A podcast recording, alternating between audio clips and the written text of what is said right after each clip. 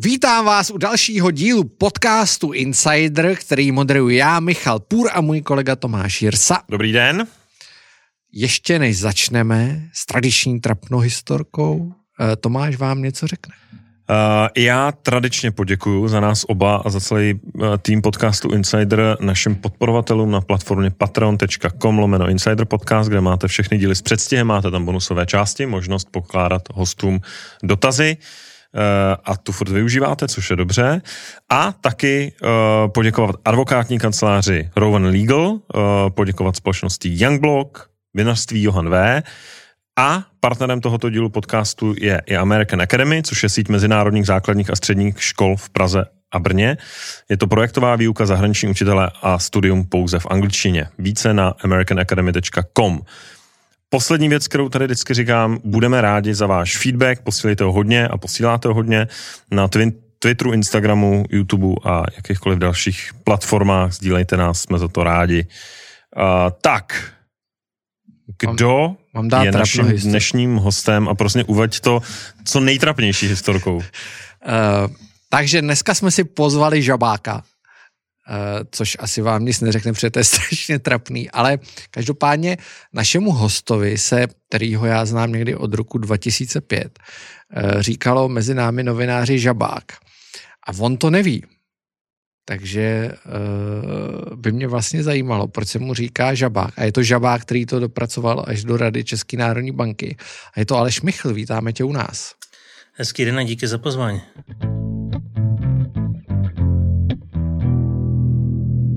Proč se ti říká žabák? Nebo říkalo? Nevím.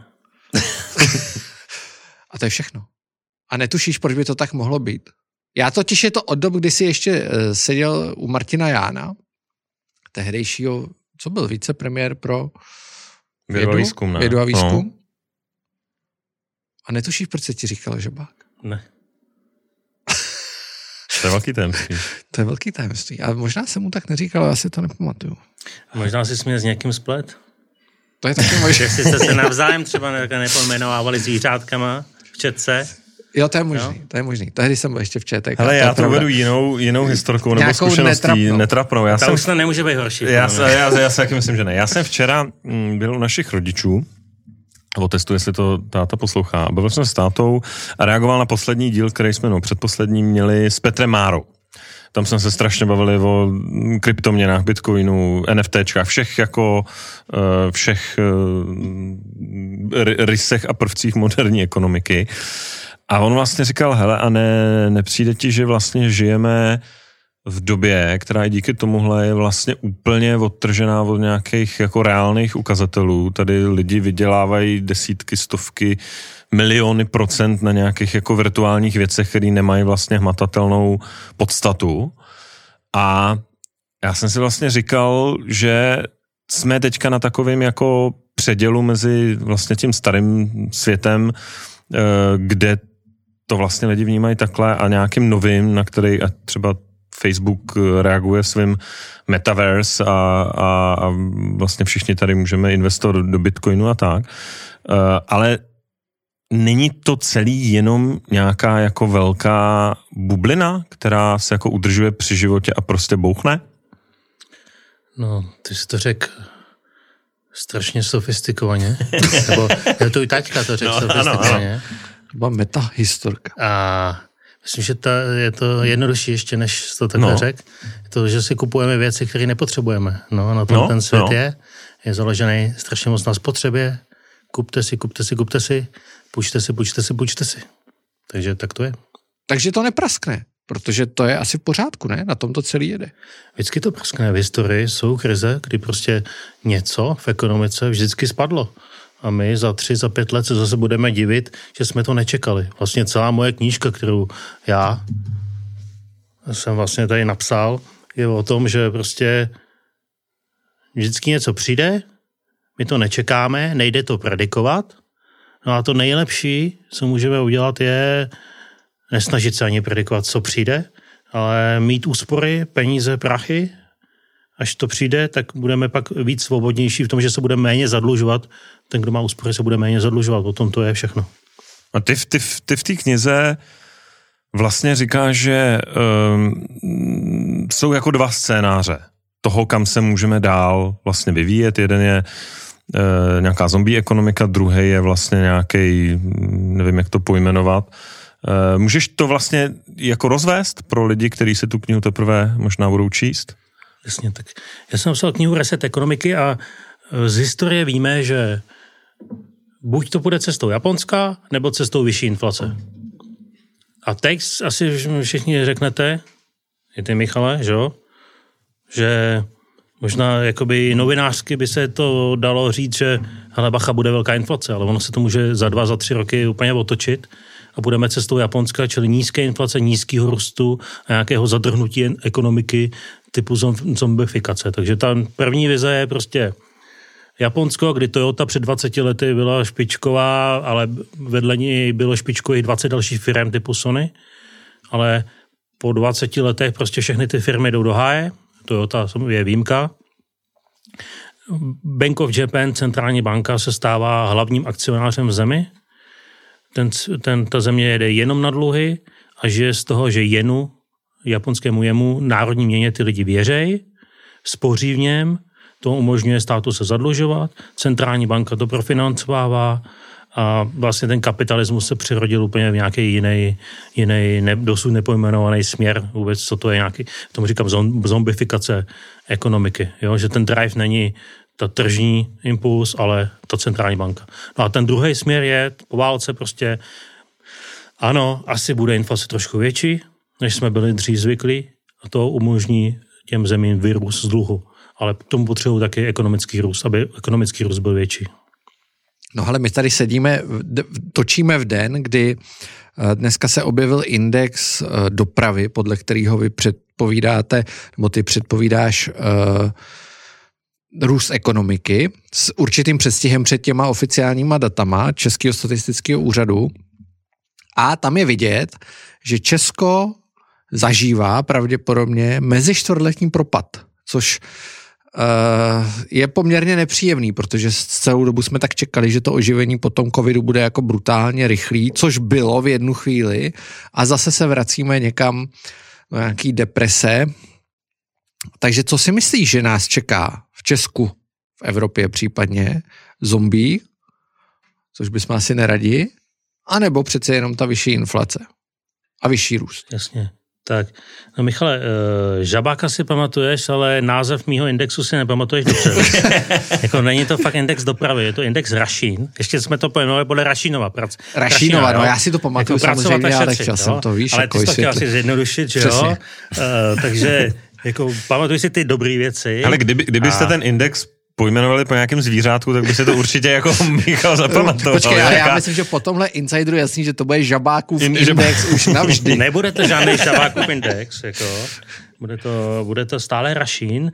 A ten index v sobě, my, my vlastně, my jsme začali v dubnu 2020, k době, kdy prostě se psali články, že to ekonomikou úplně půjde do háje a tak dále, tak jsme začali jim měřit podle spotřeby elektřiny a postupně jsme k tomu přidávali i data z mítných brán. My víme, kolik kilometrů eh, ujedou na dálnicích eh, kamiony, proto možná si použil ten, eh, ten dopravní index a dali jsme všechno dohromady, víme i kolik třeba se googluje podpora v nezaměstnanosti, jak moc, jak moc často se googlují lidi tady to slovíčko tak jsme to dali dohromady a udělali jsme takový, takový index, který rychle zachycuje, kde teď ekonomika je.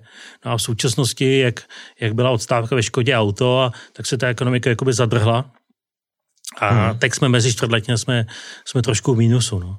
A když se ptal na tu inflaci, já nečekám nějakou závratnou inflaci. Já jenom myslím si, že ta inflace prostě bude větší, než, než jsme byli dřív zvyklí, ale zároveň se centrální banky nepřipustí nějakou, nějakou velkou inflaci. Já bych taky chtěl zaručit, jako, že Česká národní banka nebude tolerovat uh, tolerovat velkou inflaci dlouhodobě. My jsme poslední 20 let měli inflaci uh, eh, 2% v průměru, tak si myslím, že dříve či později k 2,5% nebo něco podobného se vrátíme.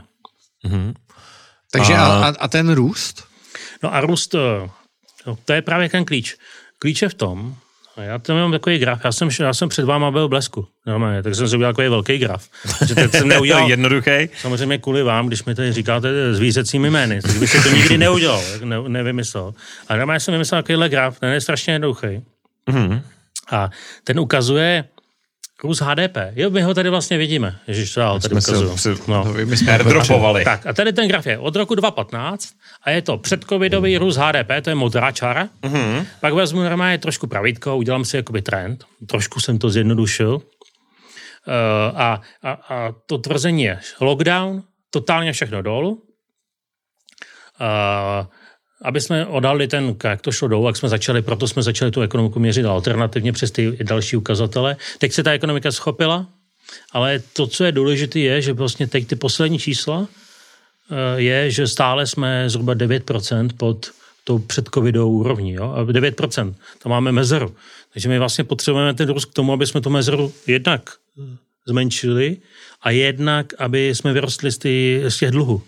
Je Ty státy potřebují. Takže vždycky to je jako trade-off mezi trošku tou inflací a, a tím růstem.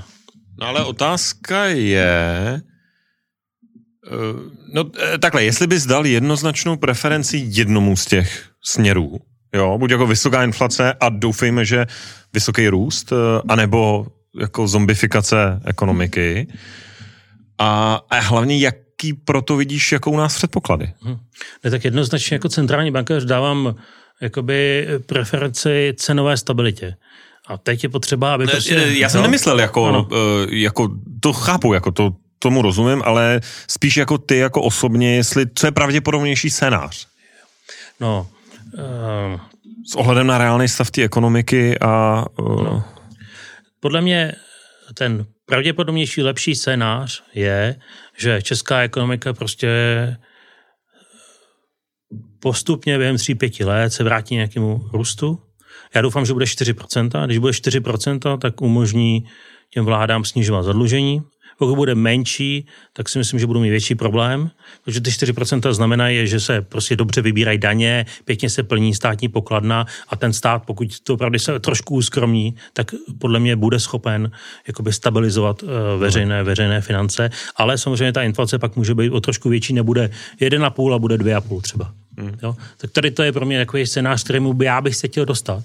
A samozřejmě mi do toho teď nezapadá to, že inflace teď v současnosti je 5, 6, 7, podle toho, jak přesně ji měříme, nebo, nebo jaký přesně ten měsíc, měsíc vezmeme, vezmeme v potaz. uh, Co si myslíš, tam, když se podíváš na tabulku růstu HDP eh, v evropských zemích, tak vidíš, jak kdo oživuje.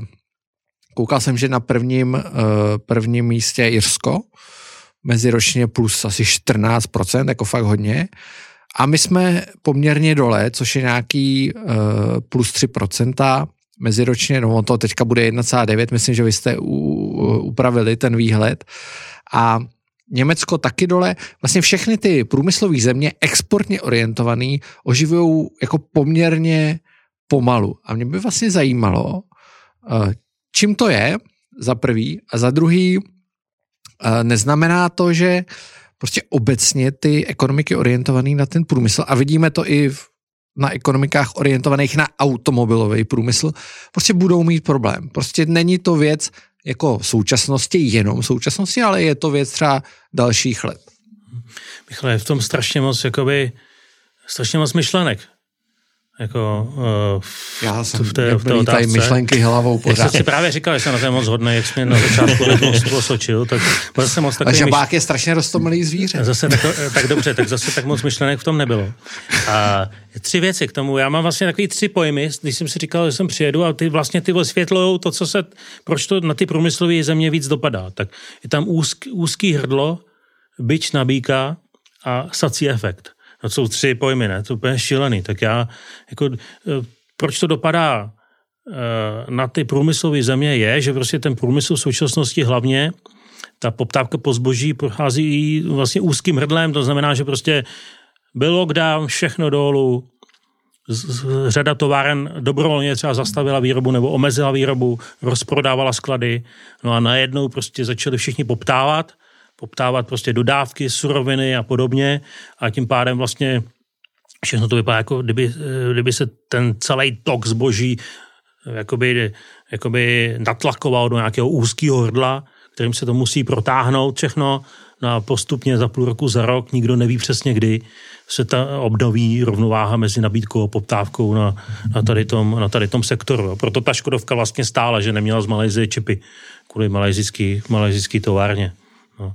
Pak tam máme ten bič na bíkele. To je další, další efekt. To normálně se dá i vygooglovat. To pojem z logistiky, kdy prostě malá změna poptávky toho spotřebitele vyvolá strašně velkou změnu na konci celého dodavatelského řetězce.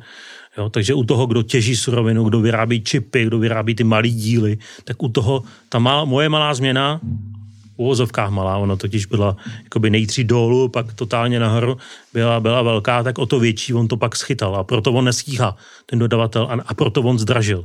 A to je jeden z vysvětlení té současné inflace, když prostě energie, vstupy strašně zdraží díky tomu efektu byče, tak poté posledně za rok, až se to normalizuje, tak se to může všechno, všechno otočit. No. A jak z toho ven je jedině ten eh, vzít si z Janoše Kornáje, to byl maďarský ekonom, on zemřel 18. října letos, 18. října a byl skvělý ekonom, strašný mozek, byl profesorem na Harvardu a on měl sací efekt toho, že prostě když rozdáme peníze, tak vlastně všichni nasávají, nasávají, nasávají jakoby bezedně nasávají firmy, lidi, stát, jo, platí to pro ministerstva, když jim dáte velký rozpočet, tak všichni sajou, snaží se ho utratit. Takže my musíme snížit ten sací efekt, už nepomáhat tolik té ekonomice, ne, ne, neodškodňovat a uh, šetřit, šetřit, šetřit a tím pádem se sníží pak i ta inflace. Jak uh, chceš, je vůbec reálný snižovat sací efekt, když tomu tak budeme říkat, v době, kdy vlastně od roku 2008, od té krize, je tady jako výrazný samozřejmě to takzvaný kvantitativní uvolňování, ale eh, který probíhá i skrz nákup těch státních dluhopisů. Teď vlastně Evropská centrální banka nakupuje pořád, podle mě, obrovské množství dluh těch jižních zemí, jo, který by bez toho pravděpodobně klekly. A vlastně si říkám, jestli, jsme, jestli nejsme už ve stavu nějakého jako těžkého feťáka, což už není jako sací reflekt, ale fetovací reflekt. reflex. Zá, zá, závislost. závislost, jo, prostě, že tě to může zabít. No tady to, jakoby, ty hovoříš o politice, kterou je Evropská centrální banka, nikoli v Česká národní banka, my jsme nenakoupili žádný český dluhopis a jsem za to rád, dokonce i v té největší krizi dole, když jsme byli, tak jsem nikdy nechtěl jako nakupovat české státní dluhopisy. A čísl, na číslech, jo. 2015 až 2019, když si vezmeš to období, čili před covidem, tak e, nákupy e, jsou nejvíc vidět z bilance, e, z bilance centrální banky, kolik má nakoupeno cený papír, takže se jmenuje jejich aktiva, z 2,1 bilionu euro na 4,7, čili takřka dvojnásobek před covidem, jo, zdvojnásobení bilance plus za 2020 jenom covidový úrovni, plus dalších 50% navíc. Takže ta bilance v současnosti ECB, nebo B2020 byla 7 bilionů euro. No a nyní už je 8 bilionů. Další miliard, 1 bilion navíc tam naskočilo. Eh, drží ECB, už drží podle mých výpočtů asi 40% eh, slovenského dluhu a 35% německého. Čili souhlasím s váma, že to je vlastně sací efekt až do, do, dohnaný úplného do absurdná typu závislosti. A z toho pojmu, kdy kvantitativní uvolňování nebo respektive operace na volném trhu, jako to je ekonomický pojem a není špatný ten pojem, jako, jo, ale on se vlastně stal nějakým vynuceným standardem pro fungování eurozóny, že prostě ECB eh, e umožňuje ten sací efekt, jo, saní prachu. A to je špatně, no. To je, to je špatně. Myslíš si, že to, a teď úplně zase trošku do té politické úrovně, myslíš si, že to je vlastně i ten důvod, proč nepřijmout euro? Proč to říkám? Jo? Proč to říkám? E, teďka určitě jste si oba všimli minulý týden, myslím, že to bylo prostě nějakých 30 těch jako velkých podnikatelů českých představilo eh, ten projekt tý takzvaný druhý transformace. A, a tam je zajímavý, na co nikdo moc nenarazil, kromě eh, podcastu Evy Hanákový a Vládě Piskáčka s Martinem Vichterlem, eh, že oni vlastně se nehlásí k zavedení eura. Což je zajímavý, často je jsou zajímavý. tam lidi, kteří uh, to euro prosazovali a najednou jako nic, ticho. A oni se na to ta Eva s tím vládou ptali a ten Martin Vichtor říká, ale nám to vyhovuje bez toho eura. Protože my, když se chceme jakoby obchodovat v euru, obchodujeme v euru, když je to pro nás výhodný, když chceme obchodovat v koruně, obchodujeme v koruně. Hmm. Jako není žádný problém. Myslíš si, že i tohle vlastně přispívá k tomu, že bychom neměli do toho líst? Uh, přijetí eura je jakoby politikum, kdy vláda rozhodne. Když vláda usnese, že chce euro, my jako Česká národní banka servisujeme, to znamená zabezpečíme přechod na euro. Když se mě zeptáš jako ekonoma, tak já bych to taky nedoporučoval. Je to jeden z důvodů, prostě, uh, že ty státy se dostaly do role závisláků z toho sacího efektu, totálně sací efekt peněz a druhý důvod je prostě, aby chtěl ještě posilo, aby koruna posilovala víc. To by se možná těm exportérům pak nelíbilo, ale, ale já si myslím, že bychom se měli vrátit jakoby k silný měně, a k vyrovnanému rozpočtu, jo? jaký jsme tady měli před covidem. Před covidem byly dlouhodobě vyrovnaný, nebo dlouhodobě tři roky vyrovnaný veřejný rozpočty. Veřejný rozpočet, myslím, stát, obec, kraje dohromady a chci posilující korunu. A to se nám zatím nedaří.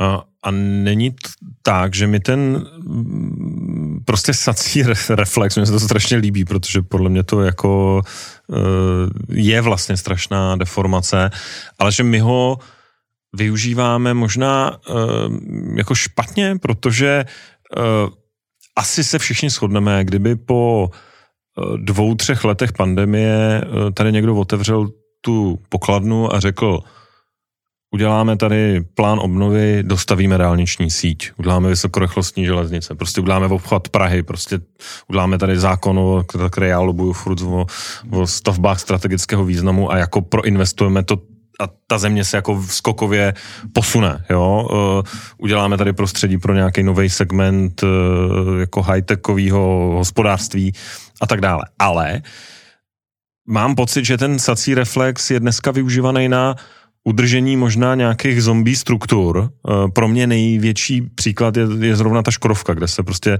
pro ten automotiv se schválil vlastně jako výsekově eh, ta podpora, že vlastně mm, jako jí jede dál, teče dál. Ale všichni tak nějak tušíme, že ty mastodonti toho evropského automobilového průmyslu už jako ne, úplně nenesou tu inovaci a nějaký, a že už jim to jako kradou na západě i na východě tohleto prvenství a už se to jako tvoří jinde. Takže není to o tom, že sice se saje, ale ještě se jako, ještě to sajou ty zombíci primárně, který jako vlastně si spíš udržují na životě, než třeba, že by museli přemýšlet o tom, jak jako se živit jinak. Já v té knize píšu, že třeba loni byla nejmenší míra bankrotů, jako za posledních deset let. Naopak, že, že vlastně se zmenšila, jo, což nedává vůbec, nedává vůbec logiku. A od toho korna je není daleko pak jakoby k Schumpeterovi, jo, k teorii kreativní destrukce. Ale já třeba, když před rokem a půl, když jsme tady byli, tak já bych chtěl, jako když byl lockdown, ten první lockdown, tak bylo jasný, že prostě mají přijít nějaký kompenzace. Vláda rozhodla, hmm tak prostě kompenzace, jasný, cash prostě lidem. Já jsem s tím neměl problém, naopak jsem to podpořil, dokonce i obcím a krajům jsem vyzýval, tam bylo důležité nezastavit investice, tak prostě ze státního ze státního, čili pozor, ne zadarmo, jo, ze státního, z peněz daňových poplatníků, prostě i ty obce dostali, dostali aby, aby prostě měli peníze na to pokračovat v investicích. No a teď je ten problém přesně, jak ty říkáš, já s tím souhlasím, že prostě my, my jsme tak měli říct stop, jako jako nic, jako a nikomu nic, už to nedostane nikdo, jako. Mm. Jako už bychom měli být tvrdý když je po volbách, že? Mm. Takže po volbách prostě, no ne, kdybych tady to říkal Jasně, před volbama, je, je, je. tak asi volby, já bych ty volby asi nikdy nevyhrál, samozřejmě. Mm. A teď, teď přesně třeba říct stop, ale stop nikoliv, že zvýšíme daně a zastavíme investice a tím vyrovnáme ty rozpočty, ale že ne, prostě žádný další, prostě nic nebude dalšího odpusky, příspěvky a tady to prostě nedostate už nic. Mm. Já jsem ještě navážu na tu Tomášovu otázku. Eh, ty píšeš eh, i o Číně tady a já mám eh, historku. My jsme se potkali v Bruselu asi před deseti rokama, jedenácti. Hmm. Šli jsme na kafe a ty jsem vyprávěl tehdy Uh, jako dneska si to pamatuju, vzpomněl jsem si na to uh, nedávno, kdy není to trapná historka, Tomáš. ani se zvířata. Ani, ani zvířata v tom nehrajou. Uh, naopak, jako ukazuje to, že máš velký přehled. A vybavili jsme se o Číně. Jo, to už asi ani nepamatuješ. Já to, mně se to vybavilo, když teďka zkrachoval ten velký developer čínský, jeho jméno. Uh, Evergrande. Tak, Evergrande. přesně tak. A ty jsi mi vyprávěl o těch, jak jsou tam ty baráky a jak tohle jako bude jednou problém, prázdný. Stalo se, uběhlo deset let, Pouchlo to a na druhou stranu tady sice Číňani jako selhali, ale to, co říkal Tomáš, a popisuje to i, i Bruno Maseš, o kterém jako jsme tady mluvili v tom našem posledním díle o té jeho poslední knize, on to tam jako přesně popisuje, že ty peníze, které ty státy pouštily eh, během toho covidu, tak v té Ázii šly do té infrastruktury. Tam žádný peníze lidem nešly. Hmm. Žádný jako kompenzace restauracím a, a tady OSVČ a kde co. Všechny peníze, které tam šly, a nejenom v Číně, jo, nebojíme se o Číně, bojíme se o Indonésii, bojíme o Malajzii, o Větnamu, všechny byly infrastrukturní. A když se pak podíváš uh, i na podíl z toho dluhu, který vlastně, kterou ta pomoc tvořila, nebo ta náhlá investice, tak byly výrazně nižší, než byly uh, v té Evropě. Jo. A já si říkám, jestli vlastně to není nebo jestli ty si to nemyslíš, že to je vlastně určité jako mindset, že ta Evropa ztrácí nejenom uh, ekonomicky jasně, ale i v tom nastavení myšlenkovém, že už vlastně je tak spohodlnělá, že už radši uspokojuje ty individuální potřeby, aniž by myslela na tu budoucnost. No, tak ještě mě ne, eh, jakoby, já si myslím, že jsem spíš pravicový než levicový, takže já jsem to schvaloval, protože byl lockdown, nařízený lockdown, proto kompenzace, jo, tečka. Jo. Ale teď ty se ještě level dál, ty říkáš vlastně, všichni křičej, tak jim rychle pobosme, ať jako není problém, nebo něco takového říkáš, jo, jo. Eh, já jsem to viděl i třeba když zkrachuje nějaká firma, že jo, typu, typu hm, Bohemia Energy, ne? Když zkrachovala, mm. bych řekl, tak proč jim budeme pomáhat těm lidem, abych jim vůbec nepomohl? Já bych jim řekl prostě jako sorry, jako to je vaše, vaše jako, váš problém, jako, že jste tam, jako já bych těm lidem vůbec nepomáhal. Ale samozřejmě já bych nevyhrál pak volby. Že mi se to říká, to, mi se to říká strašně lehce. A vidím to i na krachách třeba obchodníků s cenými papíry, nebo když někdo má nějaký dluhopisy, kterým jako prodělají, tak nám přijdou stížnosti na ty firmy, ale ten člověk by měl začít u sebe. No. Tak je to prostě každýho věc, kam dává peníze, ať už, ať už teda si objednává od někoho energii, nebo si kupuje dluhopis, který pak zkrachuje. No. Tak a to je právě blbý, že pak jakoby ten člověk jako spolíhá na ten stát, že mu pak má pomoc, ale ten stát nemá svoje peníze, že to jsou peníze těch ostatních daňových poplatníků, kteří se třeba chovali zodpovědně na rozdíl od toho člověka. No, tak já nevím, odpověděl jsem ti trošku jako víš. No, jestli... ne. Ne? Jak to, že ne? Ne, uh, já jsem do toho chtěl si zatáhnout tu Ázii, že, že prostě uh, u nás, i když, a, a vlastně mě zajímalo, jestli to číslo existuje, z těch peněz, kterými jsme tady dali na tu covidovou pomoc, kolik jako reálně bylo třeba... Ne, to do, bylo do, i o tom, jak jsem mluvil já, o tom, o tom jako zombie, zombie sacím reflexu, jakože prostě buď zatím něco zůstane, jo, že, že, že jako premiér řekne, dobrý, postavíme tady dálnice, mimochodem tam mapa, jak teďka kuluje na těch sociálních sítích, jak kolem nás všichni mají ty dálnice vlastně postavený k těm našim hranicím, Polsko nás předbylo, Německo samozřejmě, Rakousko. A my máme takový tam tečky jako simulující dálnice. Tak to je třeba uh, strašná věc, která do, který by mohl být dokonce snad i politický koncenzus, že se jako to má konečně uh, udělat. A tak to je třeba jedna část, by mohla být moci. A druhá část je samozřejmě to, že se shodneme, je asi ve chvíli, kdy se to jeví jako jakási černá labuť a prostě stane se lockdown a vláda řekne, nařizujeme a výjimečný stav, nebo jak jsem zvlášť, nouzový. nouzový stav, tak ta kompenzace je logická, ale kolik procent toho balíku, který odtekl, tak vlastně nebyly tyhle ty jako esenciální věci, ale bylo takový to jasně a teď ještě a jedem dál, jo, a přidáme těmhle. Že my jsme to tady, prožrali vlastně. No, to projídání. No, máme i úspory, jo. Nevím přesně, to číslo nevím. Nevím, já nemůžu to vědět, jako, jak nedělám Nebo tu fiskální... Dá se vědět vůbec? Dá se nějak vypočítat? Kdyby dělal fiskální politiku, jak se o to zajímám. Já třeba jo. současní vlády končící, aby se zastal v těch investicích. To tam dopravy pokračovala, na to jsou čísla. Ona pokračovala, ale samozřejmě to je dlouhodobý problém. Tady stavíme dálnice od Husáka, hmm. takže tak já bych se v tom zastal tady v vládě. Ale eh, hodně taky zůstalo na úsporech, jo? takže to, co se těm lidem dalo, tak my máme i velký úspory. My jsme spočítali teď, že v současnosti míra úspor lidí, jsou data jenom za třetí čtvrtletí,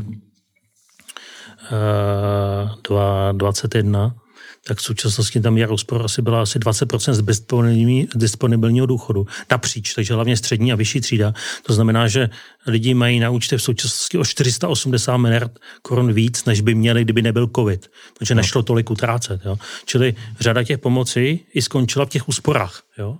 že nebyla jenom prožrana. Hmm. Ona je přebytečné úspora, ale tyhle ty úspory, vlivem toho, že prostě máme velkou inflaci, Eh, tak nebudou hned, utra, jakoby hned roztočeny. Jo? Ty lidi taky budou spořit. Část toho i ty energie si jakoby spolknou jako dražší a podobně. Takže, takže tak. Jo. Okay. Kdyby jsme se přenesli z toho státu na toho jednotlivce, v obrovský téma, který vy řešíte v Český národbence, nebo spíš mě maličko vždycky rozčiluje ten leitmotiv, kdy uh, vy zvednete sazby a každý novinář, každý, každý médium vždycky napíše stejnou zprávu. Zdraží hypotéky. Jo? Že vlastně to všechno promítají do toho bydlení.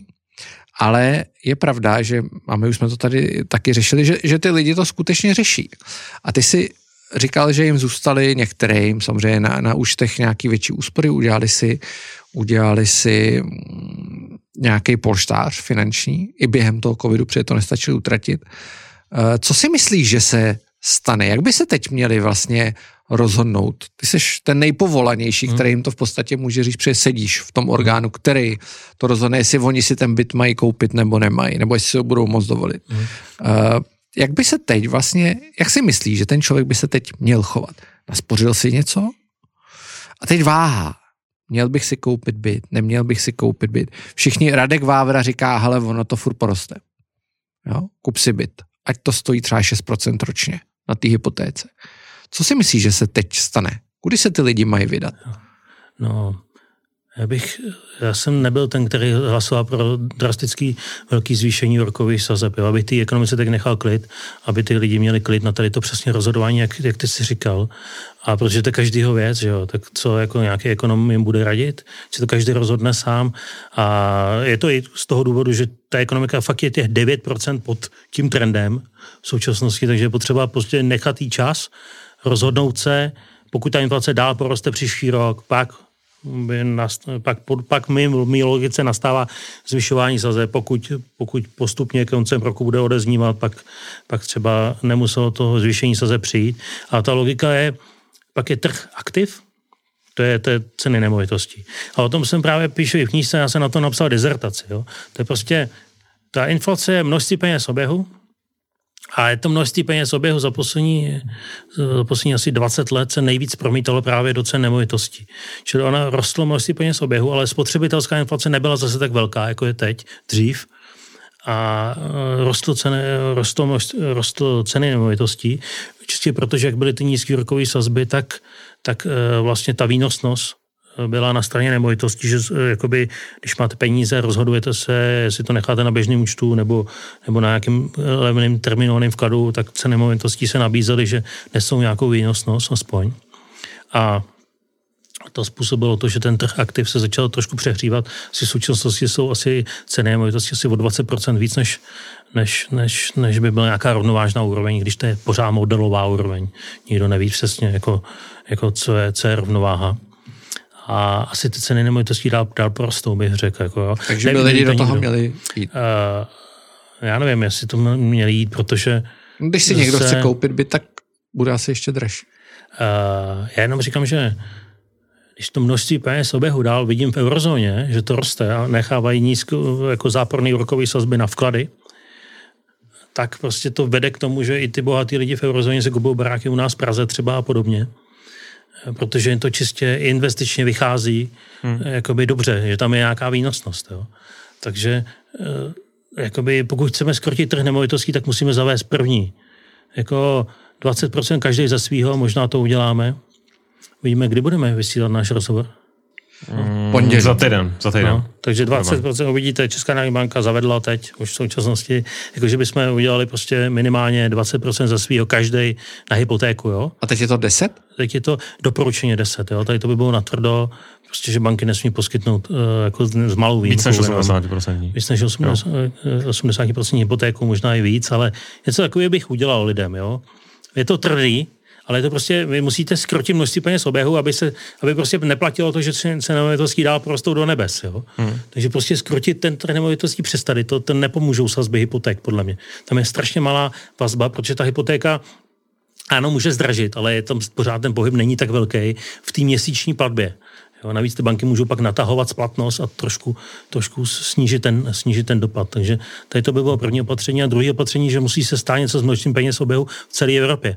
Jo, když pokud kvantitativní uvolňování bude dál probíhat, tak prostě eh, bude strašně množství velký peněz oběhu, který se pak bude dávat na ten trh aktiv dál. Proto ty ceny akcí nebo ceny nemovitostí dál můžou být vyhnaný nahoru, dokud prostě do toho ECB nezasáhne. Um, když ještě zůstaneme u toho pohledu toho jednotlivce, tak úvaha, kterou tady se také hodně zabýváme, uh, neroste, nejsme teďka v období, kdy skokově roste jako komplexita lomeno náročnost toho rozhodování pro obyčejného člověka, který jako není ekonom, ne, neřídí centrální banku, uh, ale vlastně jenom jako uvažuje, jak nakládat se svýma penězma, jak se chovat v té reální ekonomice. A teď najednou jako sleduje Green Deal a mm, vlastně tezi, hele, musíme se k té planetě chovat jinak, což si řekne třeba super, tak elektromobily dobrý, e, změna mm, toho mixu energetického taky fajn. No a najednou, než se naděje, tak mu přijde dvojnásobná, e, dvojnásobný účet e, jako záloh na, na elektřinu. Jo? Jestli vlastně najednou v tom nehraje roli řádově víc jako v složitých faktorů typu Green Deal, typu to, o čem píše ten Makáš, ta geopolitika, jo, jako do jaký míry je vlastně to, co dělá ta Čína, co tady zastaví fabriku v Mladý Boleslavi, tak do jaký míry je to fakt ten byč, nebo jak jsi to říkal, byč na býka, uh, že to je opravdu výkyv, do jaký míry je to jako geopolitická uh, jako snaha té Číny vlastně trošku si s tím pohrát, jo. S čím to máš? No s tím dodavatelským řetězcem a jako říct si OK, tak vy jste na nás závislí, a vy, nám, vy nám jako házíte klacky pod nohy, tak my vám taky. No to samý Rusko s plynem. A, Rusko a, s plynem, jo. A další, další věci. No. Tady se dostávám do nějakých geopolitických úvah. Spíš jde o to, jako, a to ze mě nedostaneš, jo. jako, ne, to, já... to už radši budu ten žabák, jo. I, I, správný žabák si má hledět svýho rybníka. A já jo. prostě, já jsem makroekonom. To z lidový. Jo. jo. No doufám, že ne. Doufám, že ne, jinak už sem nikdy nepřijdu. ne, já rozumím, jenom jako... Já na to navážu, jo? Já na, já na to navážu. Je to divný, aby ti makroekonom odpovídal na geopolitické otázky. Jo? Ne, já, já prostě se... ne, netuším. Já... Tak já to vezmu přes makroekonomii. Jo? No. Uh, důvěra versus fundament. Jo? Uh, hodně se mluví o tom a makroekonomové, některý o tom píšou, ne ty, ne prostě můj Mír Hampl, ne, vlastně skoro žádný český makroekonom. Uh, Hodně se mluví o tom, že vlastně žijeme v období, kdy přestali platit ty ekonomické teorie.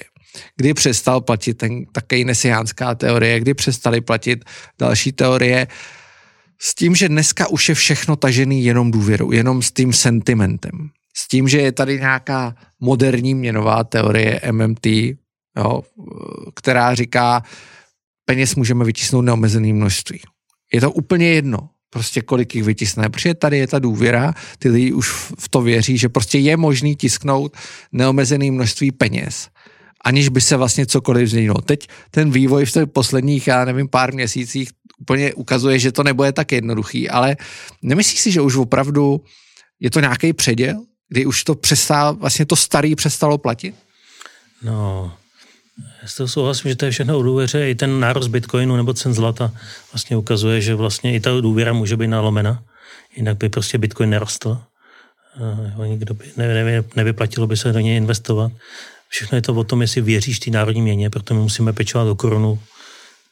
Jo, když, když všichni věří dolaru, tak, tak, tak ta teorie MMT říká, ten stát se může zadlužovat, ale ten musíte věřit tomu, tomu dolaru. Proto vlastně Japonsko má jeden z nejvyšších dluhů na světě ale jelikož v něm, v tom jenu, ty lidi spoří a věří mu, tak, tak proto se můžou financovat. Jo. Kdyby, kdyby přestali věřit jenu a začali věřit Bitcoinu, tak má Japonsko, Japonsko velký, velký problém. No. Takže souhlasím a jako jediný, jediný, jediný, co mi z toho vyplývá, že my jako malá země, země když se vrátíme k cestě méně zadlužování, méně sání, tak, tak prostě ta koruna bude zase pevná.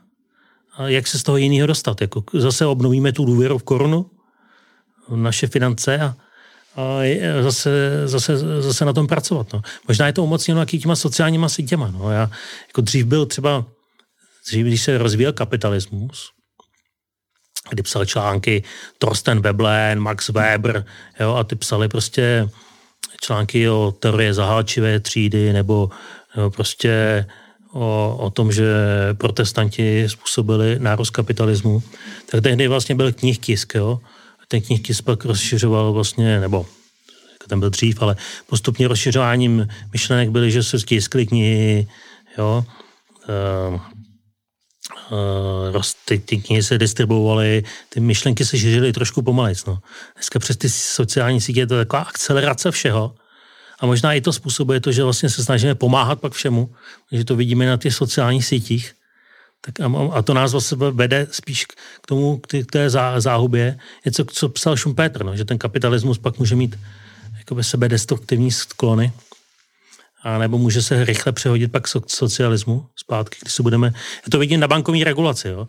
Výsledek Lehman Brothers problému je, že prostě narostla eh, bankovní regulace, když jedna norma je prostě šilené množství papíru, který těžko někdo může přečíst pro banky. Takových norem je tisíce.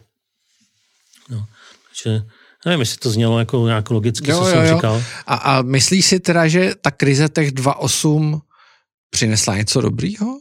Protože většinou to je, že krize přinesou. A ty jsi mluvil hmm. už o tom Šumpetrovi, uh, který to píše, že ta, ta krize jako může přinést něco dobrýho. A já teda v té krizi 2008, kterou považuji pocitově, pocitově pro mě osobně, nevím, jak pro to máš, nedokážu říct, ale pro mě osobně, já tehdy teda byl ještě tý ČTK, by, by, byť jsem byl v Bruselu, ale když jsem vlastně viděl, jak najednou to jako dopadá na ty lidi, viděl jsem, jak ty lidi uh, opravdu končí, jak se sekají ty náklady, ty biznisy se zmenšily úplně zásadně, v některých segmentech totálně. A uh, ještě v tom roce 2012 byly cítit ty následky. Jo. Fakt hmm. dlouho to strašně trvalo. Ale já vlastně nevidím ten pozitivní efekt té krize. Jsem vlastně tu tvůrčí destrukci jsem tam jako neviděl. Jo? Vlastně vidím přesně to, co ty říkáš, jenom tu regulaci. Ano, která se snaží zabránit tomu, aby ten bankrot někdy nastal. Takže podle mě bankrot je strašně normální. Že? V Americe všechny startupy jedou na tom, že prostě bankrot je normální. A ten, kdo zbankrotuje, jako ještě není ten špatný, pokud to není fraud, jo? pokud to není opravdu mm. záměrný vysátí prachu z lidí jo? na podvod. To je úplně něco jiného, to je špatně. Ale bankrot, na, máš podnikatelský záměr, zkusíš něco, bankrotuješ, není, není, není problém. Jako, jo? Každý si uvědomuje, kam dává peníze, kam investuje. To, že podle mě bankrot má být normální a my, my se ho snažíme udělat, že není. Mm. Všechno se snažíme zahránit. No, takže to je špatný o tom, jako, že se snažíme všem zaručit, že nic neskrachuje, když to zkrachuje, jak mu pomůžeme. A to je to špatný. To si myslím, že, že tu Evropu buď bude stát prachy, nebo, nebo jí to pak svede k tomu socialismu. No a ne, já rozumím, že nechceš třeba do té geopolitiky, jo, ale když jako porovnáme teďka ty tři oblasti, jo, tak na jedné straně máme Čínu jako svým způsobem fascinující lomeno děsivý mix jakýhosi centrálního direktivního dohledu minimálně a řízení ty ekonomiky, ale s brutálně dravým kapitalismem, který jako je v podstatě mm, unleashed.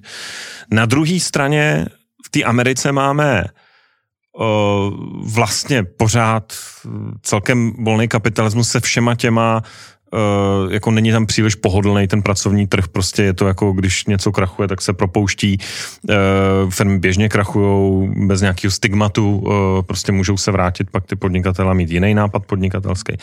No a ta Evropa je někde jako mezi těmahle dvěma přístupama a jednak to jede přes, přes tu Evropskou centrální banku.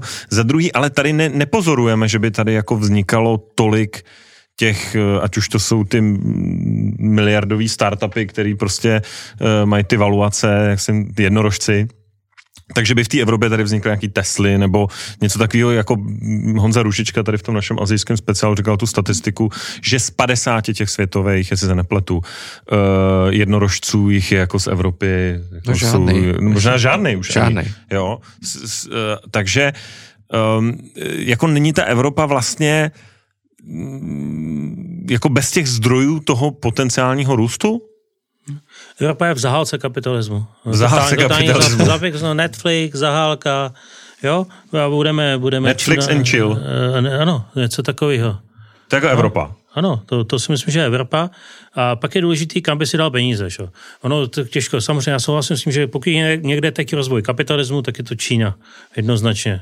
Jo, byť centrálně řízený, je to, je to trošku takový myšmaš pojmu, ale kapitalismus podle mě v těch provinciích... Centrálně řízený kapitalismus je docela dobrý, docela dobrý Já jsem pojem. se tam zarazil, jo, souhlasím, že to je takový pojem, za který by mi profesoré z ekonomie asi, asi, ale odpovídá asi to. hnali, ale něco takového asi, asi víte, kam, kam že, jo, jo, jo. ty Tomáši si to říkal, kam jsem tím mířil a teď je důležité. Já když jsem měl investiční fond předtím, že já jsem člověk, který umí investice, jo, akcie, dluhopisy, byl jsem investiční strateg v Raiffeisenbance 9, 9 let, jo, před tím žabákem. A a, teď, a teď eh, vlastně eh, pak jsem založil investiční fond a já jsem měl peníze v Americe. Jo? Já jsem věřil Americe a věřil bych jí taky.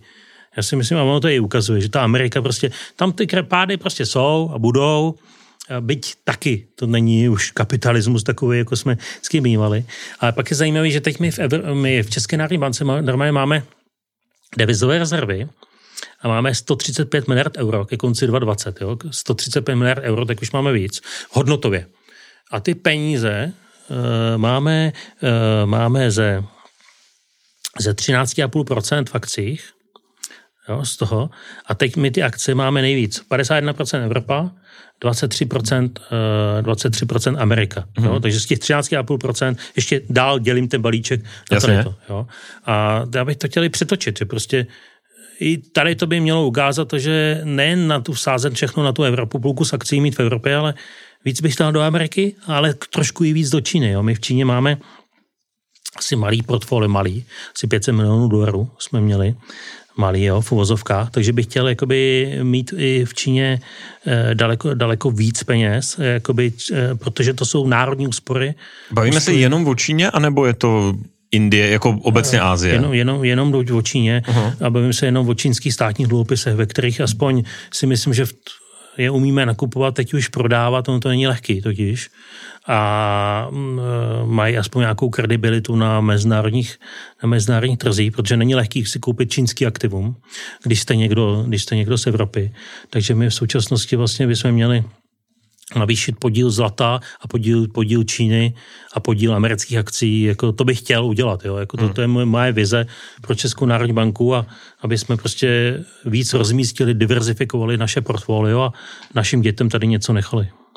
To vlastně je totálně překvapivý číslo 51% z těch 13% no. v evropských akcích, protože kolik máš Tomáši v evropských akcích? Evropských mám, mám dost, když počítám čes. jo, dobře, tak to nepočítám. V těch ostatních. Tak nula. Jo, já taky. No.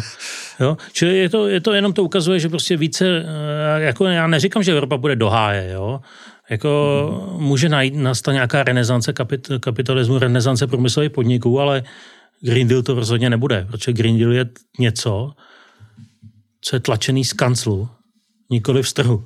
No a to mě totiž jako to fascinuje, ten přístup um, uh, i toho, i kdy velká část biznesu, jako samozřejmě hlavním mluvčím toho je, je Radek Špicar, který říká, to je vlastně úžasný a pojďme to celý pochopit jako příležitost. A já říkám, to je jako určitě fandím tomu chápat krizi a cokoliv, co se děje jako příležitost.